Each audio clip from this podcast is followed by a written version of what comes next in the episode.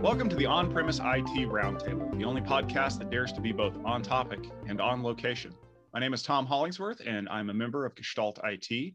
And each episode, we bring the opinions and perspectives of a group of IT luminaries to you on a topic or a premise, if you will. Um, I'd like to take a moment for our guests to introduce themselves before we dive into the premise of today's episode, starting with Kori. Hi, my name is Kori Younger. I'm on Twitter at SDNDaughter, and I blog at totalpackets.com. My name is Chris Grundemann, and coincidentally, you can find me on Twitter at Chris Grundemann, also online, chrisgrundemann.com. Hi, I'm Avril Salter, and you can find me on Avril Salter USA. Let's jump into the premise of today's episode security is something that we all have to deal with on a daily basis, whether it's something as simple as changing our password on a regular basis or something as complicated as ensuring that bad actors are incapable of getting into our enterprise networks, whether they're in our enterprise offices or at home, and causing problems. And security is easy, right? I mean, if it was hard, there would be a whole lot more stuff that we had to deal with. All I have to do is go online and, and buy this product and this will solve all of my problems, whether it's a firewall or a data loss prevention unit or whatever XDR is. I'm not sure what it is, but I know that it's going to solve all of my problems because the person who's trying to sell it to me told me that. And you don't need any process, you don't need any business rules around that. It's going to solve all of your problems. And all of the security professionals who are currently listening to this podcast who are typing a burning comment about how wrong I really am that's the premise of today's episode is that security is more than just a set of products so i've got a bunch of security professionals here so i just want to throw the first kind of topic of discussion out here and that is we've spent a good number of years in the security industry talking to companies that are trying to sell us the latest, greatest thing. And I reference XDR because it's kind of interesting. Um, I've, I've talked to some people about it recently, and they kind of all shrug their shoulders. They don't know what it is, but they know that it's important because someone told them that they need to put that name on their product if someone wants to buy it. So, do we see these kinds of cycles coming up because there are folks out there that are saying, well, we need to move more products, so we need to to put a shiny new badge on it. Are are we getting trapped in a cycle of security being more focused on getting the next SKU out the door than it is actually making people safe and secure? Tom, I think that um, part of part of the rush for changing new products and making smarter products is because of our lack of qualified security professionals. So while real security is dependent on not just good products, but also good people and good process. I think that a lot of vendors are trying to solve the skills gap um, or the skills shortage right now by adding um, intelligent uh, intelligent monitoring into their systems, as well as automating some of the decisions that would be made by a day-to-day SOC manager. Yeah, I think that's an interesting take. Uh, that there's definitely this idea of um, you know, I think of like the Dutch boy with his fingers in the dam a little bit, right? And obviously there are problems with security uh, across the, the the globe, across all industries, and it seems like a lot of folks are pumping out products to try and fill all those holes, right? And every time there's a new gap or a new crack, um, there's a slew of new products to come along to try and stuff those holes full. And um, it doesn't quite work that way, right? Because a lot of these breaches uh, if you look at the news and actually watch, you know, the, I mean, there are some really complicated zero day, you know, crazy stuff going on out there, right? Advanced persistent threats and, and a lot of that stuff. But but a lot of this is is really simple hygiene, right? Folks get a password somehow, they do some social engineering, some phishing, they've got a password, they get into the system, they start moving laterally. Um, and, and so you know there, there's a question there right? How high tech do you need to get to, to just improve basic security processes? Um, so, I, so I definitely think that uh, there's an interesting conversation here. Yeah, so I have a slightly different take on on on the issue as well because I, I, do think you're absolutely right there but i have a slight thing i want to add is that what i've seen in recent years is that we've seen a slew of um, uh, compliance issues coming up, regulations and things like that. And I feel like a lot of these products are just like, oh, let me have a little checkbox. Um, I conform to that regulation. I've done this. And you see a lot of products coming in the market, again, tagged with, we provide this level of conformance. And I, th- I feel like people are meeting a checklist as opposed to sort of sitting back and saying, what are the real industry threats? And what is the industry threat not not just to everybody but to my business to our my organization? And therefore what is the security aspects that i need to resolve as opposed to a bunch of checklists? And i think coming back when you have a bunch of checklists, what happens is you start getting fragmented solutions. I need this bit for that problem and this bit for that problem. And you're like, you end up in a very fragmented kind of environment where you've met a bunch of things, but not really dealt with the underlying problem that you're meant to be dealing with, which is your business security. So that's actually a really interesting point because I know that a lot of security professionals out there have used this checkbox analogy a lot in the past in thinking that security is essentially just like a, a door lock. So mm-hmm. the door is locked, therefore we're secure.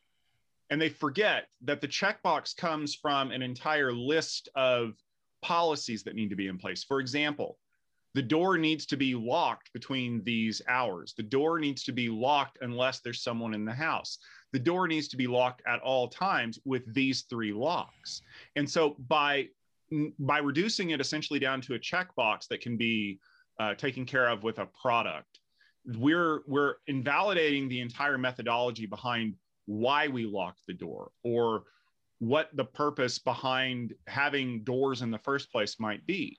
And I feel like the vendors who are trying to sell products some of them may be trying to exploit that checkbox mentality, but I think that going back to one of Kori's points, the lack of trained security professionals is an outgrowth of the fact that we don't spend a lot of time training people to understand all of the research that has to go behind that checkbox. We just tell them deploy the firewall, make sure the ACLs work, um, and everything will take care of itself. So, can we kind of take control back and say, you can be a security analyst, you can be a security operations team member, but you're going to have to put the work in because there's no magic bullet that's going to make you a security wizard overnight.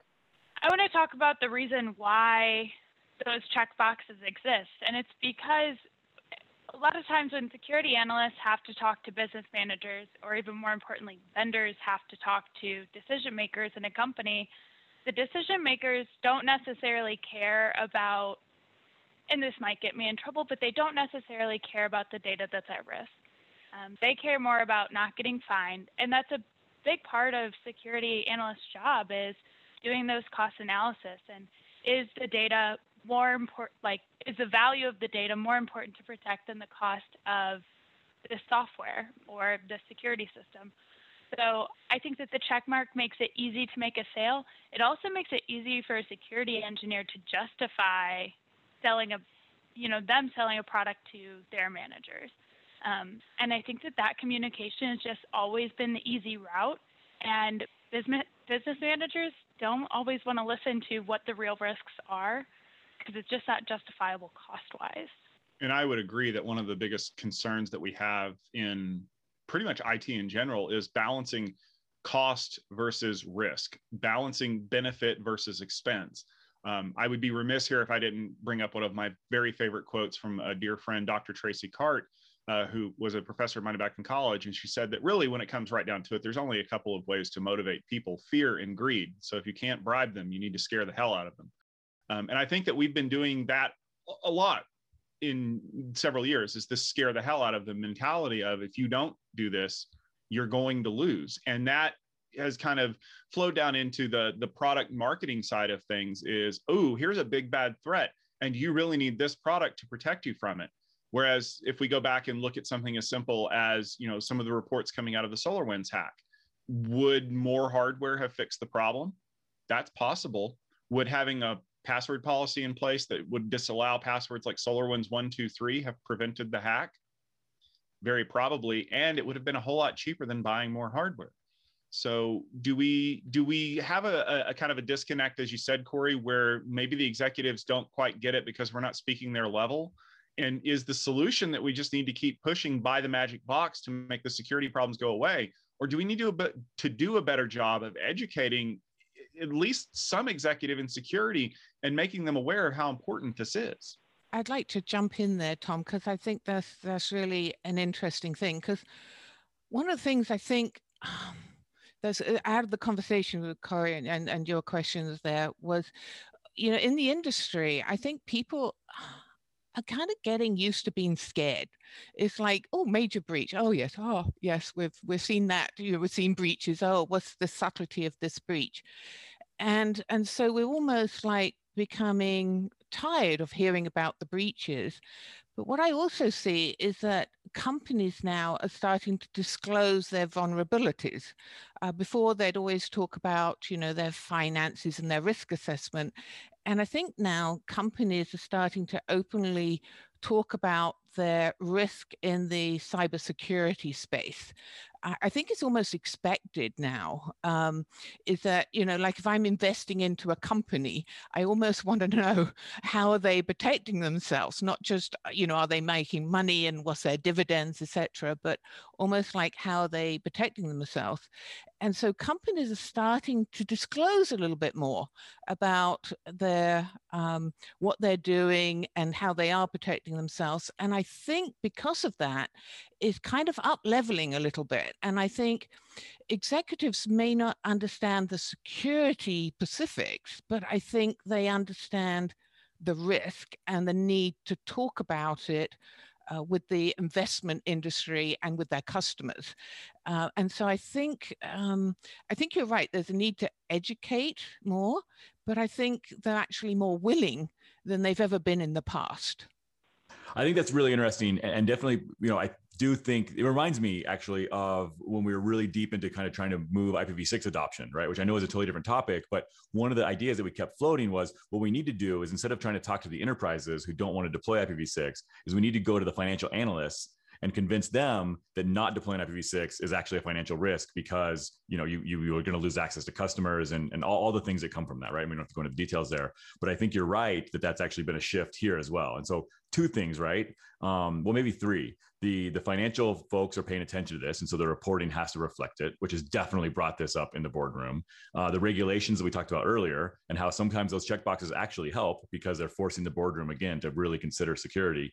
And then also of course the headlines. And i think that may be one of the biggest motivators is you know no ceo uh, wants to be on the front page of the new york times for you know letting customer data out uh, and so we're definitely seeing some more motivation from those sides come in but but i think one of the other parts of this conversation that we've kind of slipped by so far is that you know there used to be a place to put that box uh, and there's not anymore um, right? So we're talking about de- deperimeterization, the move to the cloud, the move to distributed workforces. Uh, it gets really, really hard to draw a circle around what you're connecting, uh, what you're protecting, and and what you have control over, right? Because when you're using a SaaS service and an IaaS service and the internet to connect them, and your users at home using their you know personal bot laptop, you control none of the infrastructure, but you still have to secure the data.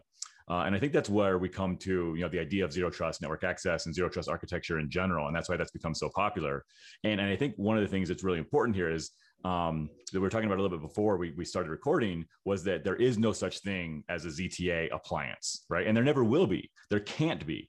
There is really a lot of policy, process, behavior that's baked into this. And, and I think that's a really interesting way to look at this is that you just you simply can't put a firewall on your internet connection and antivirus on your you know computers and say you're secure anymore. Um, and so while we may proliferate the number of software devices and, and hardware boxes we can put out there, uh, if we don't change every user's behavior, I don't think any of it will ever be super effective. I think now is, you know, like Avril spoke about, now executives are starting to listen, and Chris, you talk about the importance of education. I think that right now, like if there are security professionals listening, like right now is the time to speak up. If you have become a button pusher in the past two, three years, like it's it's time to speak up and say no, our people are a problem. Um, so I think what we need is more passionate security professionals. Um, and a recent statistic that I read recently was that by 2021, they estimate that 100% of large companies globally will have a CISO. So I think bringing that executive level position up to actually an executive level position um, and not just a director level helps that help, helps facilitate that conversation a lot easier of you know what is more important just compliance or educating our employees and really understanding the risk because i think that the headline is is a big thing everybody wants to avoid I, uh, I've worked with enough uh, professionals in the past that have told me that their one goal in life is to never have Brian Krebs call them and say, I'm looking for a comment on a story. Um, likewise, news organizations are, are pretty much the same. Uh, but I, I would be remiss if I didn't ask one specific question, though.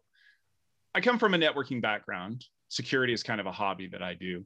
And um, networking has been a very manual process with a lot of passionate people. Um, sometimes we, we get called the Department of No or the Department of maybe next week. And I've been told that automation is the key to my my woes. That if I just automate a lot of this stuff away, that that I won't have anything to worry about and I can spend more time working on the easy, the problems that I need to take care of, the easy things. Um, but a lot of that automation comes with with frameworks and products and things that I need to buy. So on the one hand, networking is telling me that I need to buy these things and automate my job so that it's easier for me to, to work on other problems. But in security, effectively, what you're saying is don't buy these products, get super passionate, be the kind of person that kind of jumps in, and then you'll be a really great security person. Is it that products are getting in the way of people being passionate? Or is it that people need to be more effective in using the products that they have in creative ways to combat new threats?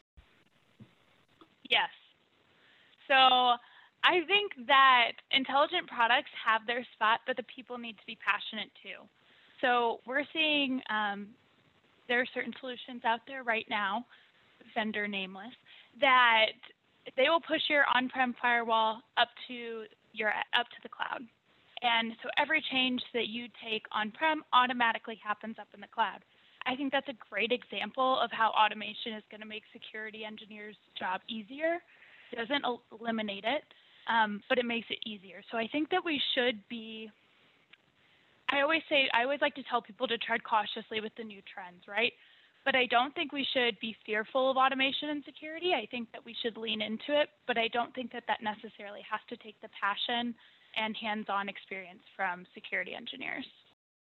Yeah, yeah, and I would say that you know the the that is one area where I would say additional products, and maybe they're not even products, right? Does not, this doesn't have to be a productized approach. Um, automation, in a lot of cases, it's really hard to to go after a productized approach. There are some you know automation tools that are that are productized but inherently if you want to wrap all this stuff together right and put glue between other people's products a lot of times that needs to be some kind of open source really open standard approach um, but automation i think is one area definitely to invest in and i think it goes to to kori's point about um, not becoming a button pusher right which is uh, this idea that um, potentially the more products you add to your security stack the wider you've made your your threat um, surface actually right? And so you know additional security products can actually add to the threat surface that you're protecting uh, which is a really interesting uh, aspect of this as well. So i have a yeah, I'd like to share with you, um, uh, you know, something I observed that that kind of fits into this, but is a slight tangential. You know, I work a lot on 5G, and I was, you know, the cellular, the new cellular standards, and uh, in particular, I was really studying the security aspects. And in 5G, you see a lot of these concepts like uh, edge computing, virtualization, software defined networking, all of these automated things that we're seeing, right? And, and that, Tom, you, you're asking about, you know, what is happening on the automation. And then when I look at the security aspects and I look at how they've defined security in 5G, I'm seeing all legacy. I'm seeing, I mean, it's all the traditional security stuff. It's like access management, managing the subscriber ID, protecting data over the networks. And, and so I, I kind of feel like the basics of security from a security professional professional's perspective haven't changed. The secu- you, you, you know, it's still what it was 20 years ago. And I know that sounds awful because we're in this modern world. And I do know that there's new threats. So I'm not saying that there isn't new threats, but I think the basic understanding of security and what a security professional has to be hasn't really changed that much. And although in 5G we are seeing all of these advanced techniques, I still think 99% of it is what we've seen before. And, and, and so I think there's a real opportunity. And my advice to someone in the security field, myself, would be get the basics right. You know, make sure you do understand the access management and all of that, and don't get too caught up in all of these great techniques because they're just new techniques for doing what we've been doing for 20 years, right? Um, and that's been my observation for 5G. And please feel free to challenge me on that. Um, it's just what I've been observing recently. It's funny because I honestly think that it goes back to one of everyone's favorite not Christmas movies, Die Hard, when uh, Hans Gruber and his group of um, revolutionaries turned out to just be common criminals. They found a creative way to take over a building, but they're still there to just steal stuff. So the behavior of criminals and thieves and hackers and ne'er do wells doesn't really change over time. Maybe the methods are a little bit more advanced, but when it comes right down to it, everyone's going to do the same things when they get in. So, you know, maybe you're right, uh, Avril, that really when it comes right down to it, we've solved a lot of these problems, no matter how technically advanced they are. We just have to get really good at applying the lessons that we've been learning over the last decades. Yeah, and, and I just want to jump in there and just add to that is also, and I think if you do that, I think, um, and spend maybe 80, 90%, it frees you up then to spend some of your time looking at the new threats.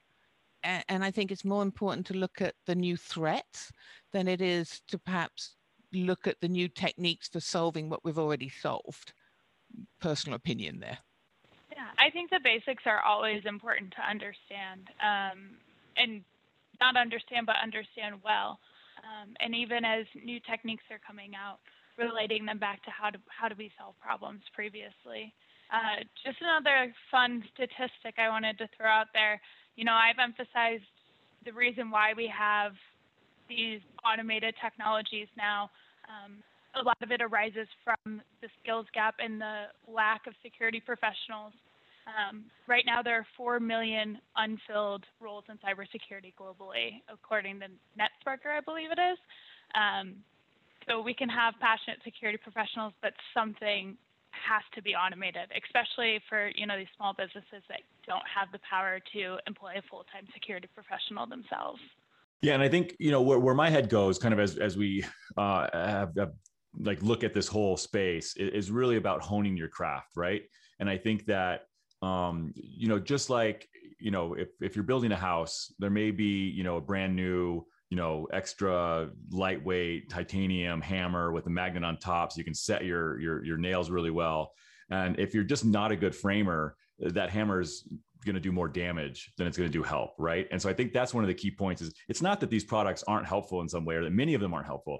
It's that without a really seasoned talented security practitioner somebody who really is passionate about their job and has paid attention and has done the training and, and has done the work you know using those tools um, they're they're essentially useless, right? And I think that's a big part of this, uh, along with all the other things we talked about, right? Which is user behavior and, and setting policy right and setting process correctly. Uh, you really just need that uh, that seasoned practitioner as well. Yeah. So if you can't build the frame, maybe people need to be comfortable calling a managed security service provider, which there's a lot of them out there now. So the options are plentiful, but don't try to build a house if you can't. All right. Well, I think through the discussion, we've kind of reinforced the idea that security is more than products, that it does require process, that it does require investment of both time and resources. But I think maybe one of the key pieces that we've pulled out of this discussion is that it's up to you. Yes, you, the security professional who's listening to this right now, you are the one that needs to make the decision today to invest you need to be the one that says i'm going to pick up a book and learn a methodology to enforce zero trust security rather than just relying on someone to tell me what it should look like with a box and a price tag. You need to be the one driving these conversations.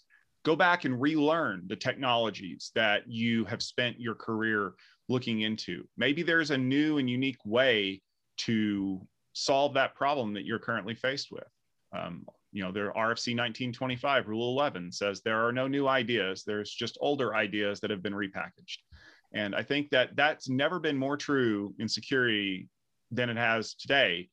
And just because someone has a new product or a new acronym to try to sell you something that you don't really need doesn't mean that you need to write a check and tell them, shut up and take my money.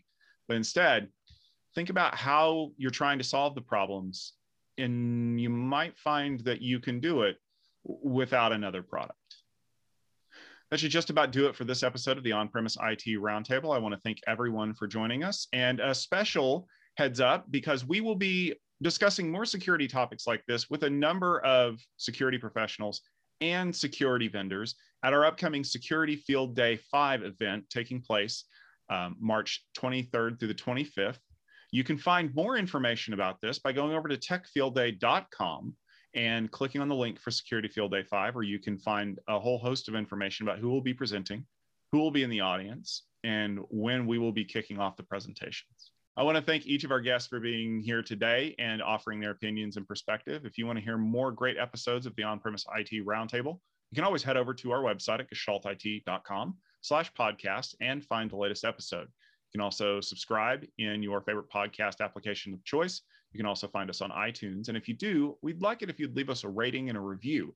That helps other people out there find us and uh, tune in. And maybe their favorite premise will be discussed in a future episode.